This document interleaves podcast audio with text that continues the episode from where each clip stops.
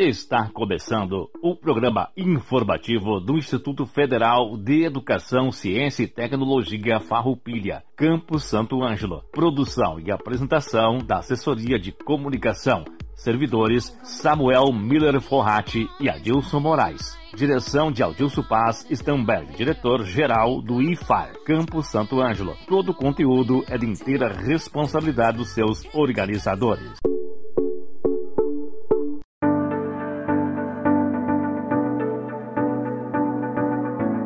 Hoje, 25 de maio de 2021, estamos iniciando mais um programa informativo do Instituto Federal Farroupilha, Campus Santo Ângelo.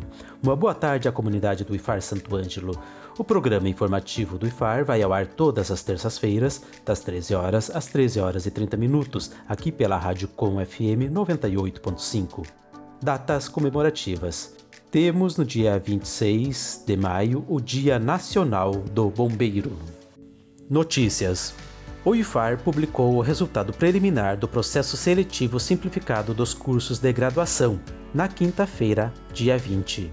O período de confirmação de vagas é do dia 24 ao dia 26 de maio de 2021.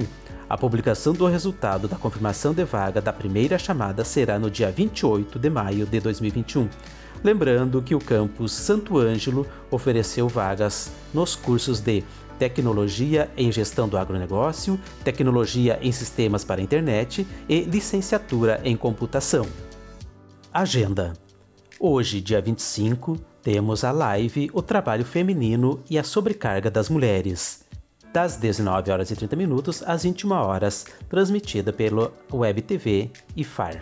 Você pode acessar o canal no YouTube através do endereço webtv.iffarroupilha.edu.br/canal1.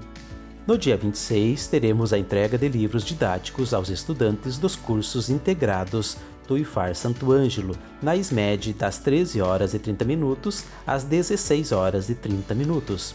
Ainda no dia 26, temos a 7ª Semana de Enfermagem do IFFar Campus Santo Ângelo, com o tema Cuidados com Ostomias, palestra realizada pela enfermeira doutora Bruna Sodré Simon, docente da Unipampa, Campus Uruguaiana, das 19h30 às 21h30. A transmissão será pela WebTV IFFar Sam, canal 2, que você pode acessar pelo endereço webtv.iffarroupilha.edu.br/canal2. No dia 27, teremos a solenidade de formatura dos cursos superiores do IFFar, das 19h30 às 21h, através do YouTube. A transmissão será pela WebTV IFFar Sam, canal 2. Teremos também a continuidade da Semana de Enfermagem do IFFar Campus Santo Ângelo, com a apresentação do Corém e a regulamentação da profissão. Palestrantes serão a enfermeira Cecília Maria Brandani e a técnica em enfermagem Ursula Sander. A transmissão será pela WebTV IFFar Sam, canal 2, que você pode acessar pelo endereço webtv.iffarroupilha.edu.br/canal2, das 19h30 às 21h30. Momento Agro. O programa de hoje é apresentado pelo professor servidor Luiz Luzi, que traz as informações atualizadas sobre o clima para a região. Convidados. Temos hoje a presença da professora Bruna Caroline Petri Jung. Bruna hoje é coordenadora pedagógica da Escola Municipal Gil do Castelarim. Ela vem falar para nós da importância da formação continuada de professores e da parceria com o IFFar Santo Ângelo. Temos também a presença da servidora, professora Margot Agathe Seifer, compartilhando algumas reflexões com o tema Saúde Física e Mental da Mulher em Tempos de Pandemia. E traz também informações sobre o projeto de formação de professores da Rede Municipal de Santo Ângelo.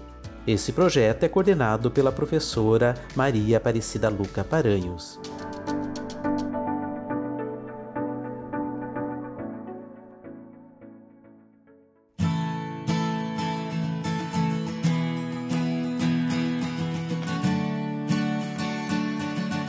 Prezados ouvintes da Rádio Com, eu sou o professor Luiz e hoje no Momento Agro vamos falar um pouquinho do momento em que estamos vivendo. Bom, estamos no final de maio, 25 de maio, é um momento em que os produtores já se voltam, né, para o cultivo de inverno, né? Então nós temos aí as principais culturas que são plantadas, que são a aveia, o trigo e também a canola aqui na nossa região, né? Então pensando em pastagens também, né, já é um momento em que o produtor já instalou as pastagens de inverno, né? Muitos fazem integração lavoura-pecuária, então é também um momento importante, né? E nas culturas de grãos, né, nós temos o seguinte cenário. Nós temos que a cultura da canola, o zoneamento já abriu em abril, né? Abril é um momento já que abre o zoneamento para a cultura da canola, mas as épocas mais seguras aí para cultivar canola são entre o final de abril e até a metade de maio. Então, esse momento, o produtor que vai plantar canola, na verdade, já estabeleceu, né? Já plantou. A cultura está se estabelecendo agora e essas condições climáticas agora de chuvas e um pouco de frio não são prejudiciais, até são boas para a cultura da canola e também para as pastagens nesse momento, né? A cultura do trigo está no início do período do zoneamento agrícola, ou seja, do período de cultivo, né? Abriu o zoneamento dia 21 de maio e vai até 10 de julho. Claro que quanto mais cedo plantar tem um maior potencial produtivo, embora também tenha alguns riscos, né? Ano passado foi um ano que deu uma geada forte lá em agosto, então é um risco plantar cultivares muito precoces muito cedo, né? Porque tem um risco maior de pegar geada no florescimento e espigamento, né? Então, o que o produtor pode pensar? Olha, se eu quero correr um pouquinho menos de risco, os cultivares precoces, eu vou esperar um pouquinho para plantar. Vou plantar lá no início de junho, onde ainda tem um bom potencial produtivo e o risco da geada vai diminuir aí um pouquinho, porque a cultura ela vai ter o desenvolvimento em alguns dias atrasado, né? Mas ainda com alto potencial produtivo. Então, é isso que o produtor deve pensar nesse momento, né? Talvez cultivares de ciclo mais longo, você pode começar o plantio com essas e terminar com as cultivares de ciclo mais precoce, visando fugir um pouco de algum risco de geada que possa ocorrer mais tarde, certo? Na questão da aveia branca, muitos produtores usam para produção de grãos, né? E então também a aveia branca, o momento de plantar é agora, né? Já a partir do início de maio e até metade de maio, para a produção de grãos é um bom momento para implantar a cultura também, né?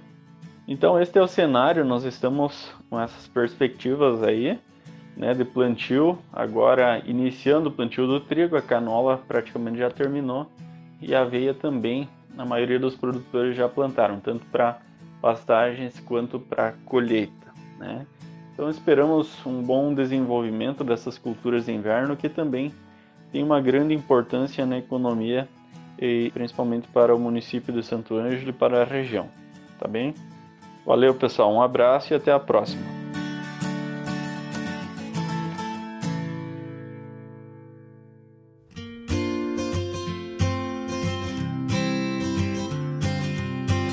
Olá, boa tarde, tudo bem com vocês? Me chamo Bruna Caroline Petri Jung, estou atualmente coordenadora pedagógica da Escola Municipal de Ensino Fundamental Gil do Castelarim, sou pedagoga, pós-graduada em Neuropsicopedagogia e atualmente pós-graduanda em Tecnologias Digitais na Educação. Fui convidada pela querida professora Maria Aparecida Luca para falar um pouco sobre a importância da formação continuada de professores e da nossa incrível parceria com o Instituto Federal Farroupilha no projeto de extensão de formação continuada de professores. Aqui representando a Escola Gil do Castelarim, posso afirmar que essa parceria de sucesso nos engrandece a cada novo encontro, a cada novo ciclo de formações. Todos sabem da gratidão que nós, professores municipais, temos da parceria com o IFFar, que a cada ano organiza juntamente conosco um cronograma de temas muito relevantes para cada momento em que estamos. Essa elaboração de cronogramas, a partir das demandas, possibilita que possamos nos aprimorar em assuntos que ainda nos provocam dúvidas. O Instituto Federal Farroupilha traz consigo o lugar de ensinante e também de aprendente, onde possibilita que os seus alunos participem das nossas formações, trazendo todas as vivências que também tem, e traz também uma gama de excelentes profissionais, professores que possibilitam a nós um aprendizado ainda mais rico e grandioso. Essa parceria já se estende durante 4 anos e a cada ano temos temas importantíssimos para a nossa formação continuada. Temas estes que são levados de imediato para a nossa prática em sala de aula, na escola e na parceria família e escola. Durante esse ano, assim como no ano passado, nossos encontros estão sendo de maneira online, através do Google Meet, facilitando ainda mais, pois podemos participar em horário que não nos restringe do horário de trabalho. A pandemia trouxe consigo muitos desafios para a área da educação, mas junto com eles vieram também as possibilidades de aprender e crescer ainda mais em nossa prática. Professores e escolas que buscam a formação continuada, que buscam a aprendizagem ativa e que estão sempre em busca do novo, de pensar fora da caixa, com certeza durante este ano que passou, aprenderam muito e também cresceram. Nós, como escola, sentimos muito a falta de estarmos junto com nossos alunos, mas as tecnologias possibilitaram essa aproximação, mesmo de longe, trazendo a possibilidade de ensinar, mas principalmente aprender a cada novo encontro online. Ter o professor como pesquisador, investigador e criador de práticas significativas é uma das bases da nossa formação continuada, pois além dos assuntos trazidos à tona pelos professores do IFFar, também temos a prática de pesquisar, buscar e trazer experiências da nossa prática em sala de aula. E isso é importantíssimo, já que formação continuada, sem ter um real destino para as aprendizagens construídas, não faria sentido algum. Pensando nisso, nosso ciclo de estudos de formação continuada desse ano será organizado em 7 grandes temas, e já em nosso primeiro encontro tivemos como tema as ferramentas tecnológicas que podem e devem ser utilizadas na prática com os alunos nesse modelo online de ensino e que com certeza serão muito úteis também na prática presencial. Ferramentas como o Google Classroom, o Google Forms, o Canva, o Kahoot, entre outras ferramentas também de gamificação, vieram para dar mais vida à nossa prática. E sim, tudo isso foi trazido e pensado pelo IFFar, pela Código Kid e também por nós, analisando e pensando de que forma essas tecnologias serão utilizadas em nossa prática durante as aulas.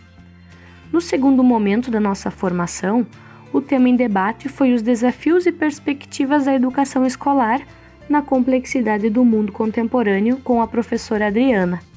Momento muito rico de trocas e vivências, trazendo à tona nossas preocupações, nossos anseios e as formas de se lidar com o complexo. Nós temos o nosso terceiro encontro marcado para essa semana, no dia 26, com um tema também muito importante que é a saúde física e mental da mulher em tempos de pandemia. Então, como podem ver, cada encontro de formação vem recheado de perspectivas, aprendizados e ficamos sempre ansiosos pelos encontros, porque sabemos que iremos aprender muito, que sairemos com muita vontade de buscar ainda mais e de colocar tudo o que construímos em nossa prática. Eu, como coordenadora pedagógica, acredito que cada busca pelo novo saímos ainda maiores e que professores que estão em constante aprendizado, que estão sempre em busca da melhoria da sua prática, estão marcados para o sucesso. A Lei de Diretrizes e Bases da Educação, no seu artigo 62, determina que a União, o Distrito Federal, os Estados e os municípios, em regime de colaboração, deverão promover a formação inicial, a continuada e a capacitação dos profissionais do magistério. Portanto, além de ser uma lei, a formação continuada de professores deve ser uma prática constante incentivada pelos poderes públicos. O Instituto Federal deve ser cada vez mais incentivado, mostrando ainda mais o seu potencial.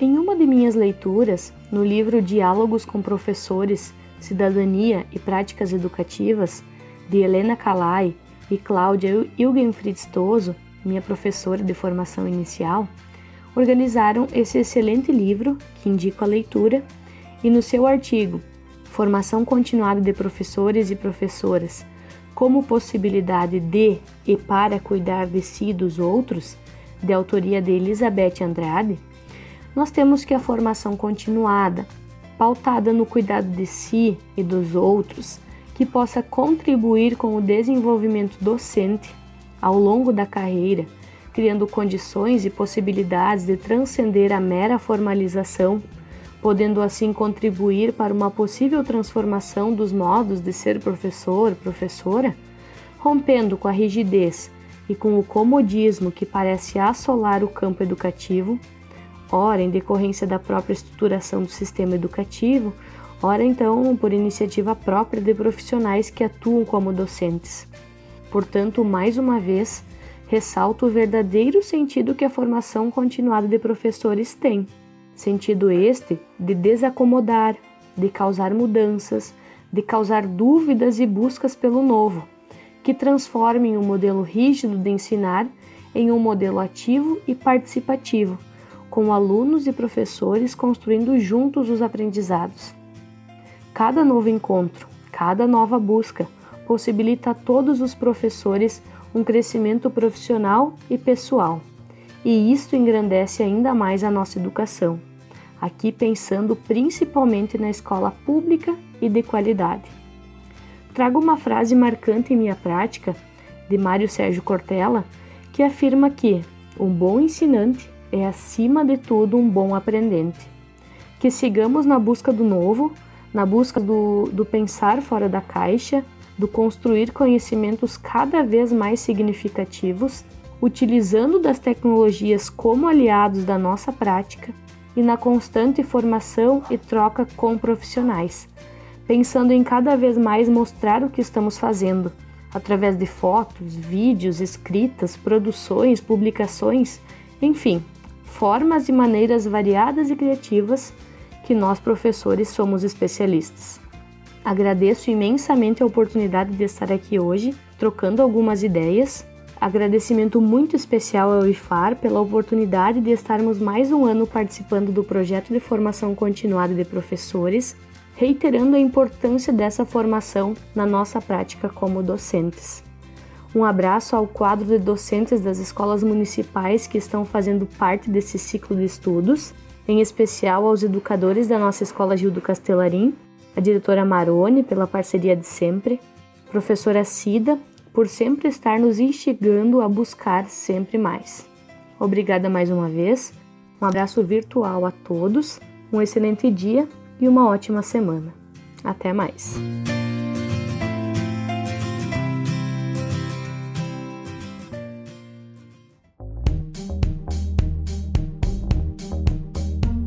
Boa tarde, ouvintes da Rádio Com Santo Ângelo e comunidade acadêmica do IFFar Campus Santo Ângelo.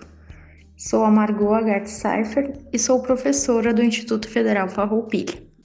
Hoje eu compartilharei algumas informações sobre a formação dessa semana no projeto Formação de Professores da Rede Municipal de Santo Ângelo, coordenado pela professora Maria Aparecida Luca Paranhos, que terá como tema Saúde Física e Mental da Mulher em Tempos de Pandemia.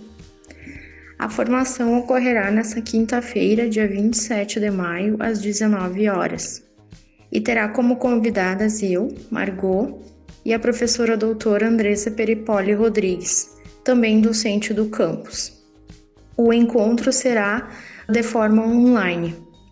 Nós duas somos professoras do curso técnico em enfermagem do Campus Santo Ângelo e esses temas estão relacionados às disciplinas que ministramos aos alunos durante o curso, que são enfermagem e saúde da mulher e enfermagem e saúde mental.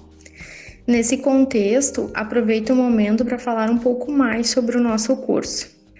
O Campus Santo Ângelo oferta o curso técnico em enfermagem desde o ano de 2015, com uma entrada anual de 30 alunos. Já formou 4 turmas e possui 3 em andamento. Os egressos do curso estão inseridos em diversos serviços de saúde de Santo Ângelo e também de outros municípios, atuando na área hospitalar e atenção básica de saúde. O curso tem duração de 2 anos e possui uma carga horária teórica de 1.200 horas e mais um estágio supervisionado obrigatório, que proporciona vivências reais do cuidado de enfermagem. As aulas teóricas acontecem no turno da noite e os estágios durante o dia, especialmente no turno da manhã. O objetivo do curso é formar profissionais capacitados para atender indivíduos, famílias e comunidade em todos os níveis de atenção, primando pela promoção, prevenção, recuperação e reabilitação da saúde. Como campos de atuação profissional, o técnico em enfermagem pode atuar em ambulatórios, centros de atenção psicossociais, centro de diagnósticos por imagens e análises clínicas, clínicas, consultórios, consultórios na rua, cuidados domiciliares, hospitais, indústria e comércio em serviços de segurança do trabalho, instituições de longa permanência, organizações militares, serviços de urgências móveis, unidades básicas de saúde e unidades de pronto atendimento. Então agora falarei sobre o tema da nossa formação: saúde física e mental da mulher em tempos de pandemia. Culturalmente, o cuidado é atribuído às mulheres, sendo de sua responsabilidade cuidar do lar e dos integrantes da família. Esses cuidados iniciam com os afazeres domésticos, como o preparo das refeições e limpeza dos lares, e perpassam o cuidado das crianças e aos idosos da família. Além disso, quando algum integrante da família adoece, esse cuidado também é exercido pelas mulheres em sua maioria, por meio de cuidados domiciliares ou então acompanhamento em hospitalizações, exames e tratamentos de saúde. Essas atribuições não modificaram quando as mulheres começaram a trabalhar fora de casa, ou seja, ao ingressarem no mercado de trabalho, passaram a acumular mais tarefas, exercendo muitas vezes múltiplas jornadas de trabalho, dentro e fora de casa. Essas múltiplas tarefas femininas desencadeiam sobrecarga e desgaste emocional nas mulheres, o que se intensificou ainda mais durante a pandemia de Covid-19, devido às modificações que essa trouxe consigo na vida das pessoas, na dinâmica e organização das famílias e nos modos de trabalho. A pandemia não trouxe somente problemas sanitários, contaminados e mortes. Também foi responsável por trazer à tona problemas e desigualdades sociais já existentes. Entre essas desigualdades, podemos destacar o papel das mulheres na sociedade, com destaque aos atributos dentro e fora dos lares. Seu trabalho inicia com cuidado ao lar, como a limpeza, a manutenção da casa e o preparo das refeições. Tarefas estas muitas vezes invisíveis, embora imprescindíveis para que as pessoas possam realizar as demais atividades cotidianas, como o trabalho remunerado. Assim, pode-se dizer que o trabalho domiciliar das mulheres permite que os outros possam exercer suas atividades fora de casa, como ir para a escola, trabalhar, pois estes precisam se vestir e se alimentar. Embora os homens ajudem mais em casa do que antigamente, ainda as mulheres destinam o dobro de horas às tarefas domésticas se comparada aos homens, segundo pesquisas. Durante a pandemia, com os filhos em casa, escolas, creches e serviços fechados, as mulheres passaram a trabalhar mais. Esse trabalho inclui cuidar dos filhos em casa, auxiliar estes nas aulas e tarefas remotas da escola, dar contas às tarefas domésticas, preparar refeições, aprender e dominar tecnologias digitais quando o seu trabalho permite o home office.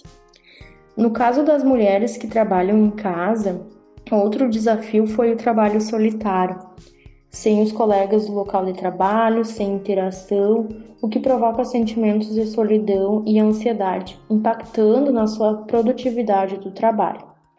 As mulheres professoras, que são o público da nossa formação dessa semana, se depararam com outros desafios: dar aula através de uma tela de computador, interagir com os alunos remotamente, transformar um espaço de sua casa em local de trabalho e diversificar métodos de ensino e aprendizagem. E estes desafios docentes realizados dentro de casa com a presença dos filhos e das tarefas domésticas. Além das mulheres que permaneceram em casa durante a pandemia, também há as que precisaram sair para garantir seu sustento, se expondo ao vírus, como é o caso de cuidadoras, empregadas domésticas e profissionais de saúde. A maior força de trabalho na área da saúde é representada pela enfermagem e esta é, em sua grande maioria, composta por mulheres. Para essa categoria de mulheres, a pandemia trouxe grandes desafios: plantões exaustivos, desconforto físico devido aos equipamentos de proteção necessários para prevenir a contaminação, lidar com a morte de pacientes, muitas vezes jovens, e de colegas de profissão, medo de se contaminar ou contaminar familiares, conviver com a escassez de leitos, medicamentos e equipamentos. As mulheres trabalhadoras da saúde, além de terem jornadas desgastantes nos serviços de saúde, ainda precisam dar conta das tarefas domésticas e dos cuidados aos filhos e integrantes da família, o que torna o cotidiano ainda mais desgastante física e emocionalmente. Ainda cabe destacar que algumas mulheres ficaram desempregadas durante a pandemia, pois precisaram assumir os cuidados dos filhos em casa ou por serem demitidas do local de trabalho, que ficou sem atividade, trazendo outro desafio a elas: a sustentação da casa. Mais da metade dessas mulheres desempregadas são negras, o que evidencia mais uma vez uma desigualdade social já existente. Todos esses desafios mencionados impactam na saúde física e mental das mulheres. Lidar com o novo, com o desconhecido, com as incertezas do amanhã, são questões que permeiam o cotidiano de todas as mulheres durante essa pandemia. Diante disso, podemos dizer que a pandemia de Covid-19 trouxe grandes desafios às mulheres, entre estes o aumento de suas tarefas cotidianas. Anteriormente, o cuidado aos integrantes da família, como filhos e idosos, e as tarefas domésticas já eram exercidas em grande parte pelas mulheres, mas durante a pandemia essas demandas aumentaram, sobrecarregando ainda mais as mulheres. Nesse sentido, é fundamental refletir sobre essas atribuições impostas socialmente às mulheres. As tarefas podem e devem ser compartilhadas igualmente entre homens e mulheres. Além disso, é necessária uma sensibilização dos empregadores e gestores quanto às exigências de produtividade e tarefas de trabalho impostas às mulheres neste período, visto que se encontram em uma situação atípica, acumulando outras tarefas que não só as de trabalho. Então, hoje, trouxemos um pouco do que será debatido nesta quinta-feira na formação de professores, onde aprofundaremos temas relacionados à saúde física e mental das mulheres em tempos de pandemia, os fatores que impactam e quais estratégias de cuidado podem ser adotadas para a manutenção da saúde física e mental. Eu e a professora Andressa agradecemos a oportunidade e desejamos uma ótima semana e uma boa tarde a todos os ouvintes. Agradecemos ao professor Luiz pela apresentação do Momento Agro, agradecemos à professora Bruna Junges, agradecemos à professora Margot por falarem sobre esse tema tão relevante nos dias atuais. Também agradecemos à professora Maria Aparecida pela coordenação desta formação. Agradecemos também ao nosso colega Samuel Forratti, que realiza a produção e a edição desse nosso programa. Agradecemos também a colaboração do colega Adilson Moraes pela locução e organização do programa. Encerramos o programa de hoje com a reflexão Trabalho com Significação. Faço o que faço porque a minha obra, o meu legado, aquilo que realizo me torna alguém que não é fútil, descartável. Faço o que faço porque isso me dá satisfação e orgulho. ou faço o que faço porque tenho de fazer e, se não fizer, pereço. Essa última afirmação é concreta. Afinal de contas, como dizia já Marx, a primeira intenção de todo ser vivo é manter-se vivo. Nesse sentido, se eu faço só por fazer, porque não há outro modo, não deixa de ser uma razão, mas é a pior. Porque é a mais óbvia, mais básica, é a que nos aproxima de outras formas de vida. Outros animais fazem o que fazem porque não tem como não o fazer. Portanto, é uma vida automática, robótica, já determinada. Se eu desejo uma vida com consciência, com a recusa à alienação, se quero algo que me leve ao pertencimento de mim mesmo e daquilo que faço, preciso ter razões que sejam mais sólidas do que apenas argumentar a necessidade de sobrevivência. Há momentos na vida em que, de fato, não há alternativa. Temos de fazer algo que nos garanta a sobrevivência. Todo organismo, para ir além daquilo que deseja, precisa manter-se em estado de funcionamento. Em alguns momentos da nossa trajetória, foi necessário fazer coisas para garantir a sobrevivência naquela circunstância. Já houve razões em que, se pudesse escolher isto, se não fosse obrigado a fazer determinada coisa, não faria. Não porque aquilo fosse imoral ou descartável, mas porque não era algo que me colocava na rota dos meus motivos. Tratava-se de uma necessidade e não de liberdade. Quando falamos das razões, estamos nos referindo ao reino da liberdade. A própria ideia de necessidade é o reino da carência, não é a melhor razão. É uma razão pela qual faço o que faço. Em relação a qualquer coisa que se faça, a melhor razão é porque eu quero e não porque eu preciso. IFFar Santo Ângelo, uma instituição de ensino público gratuita e de qualidade. Um abraço a todos e até terça-feira que vem com mais uma edição do programa informativo do IFFar Santo Ângelo.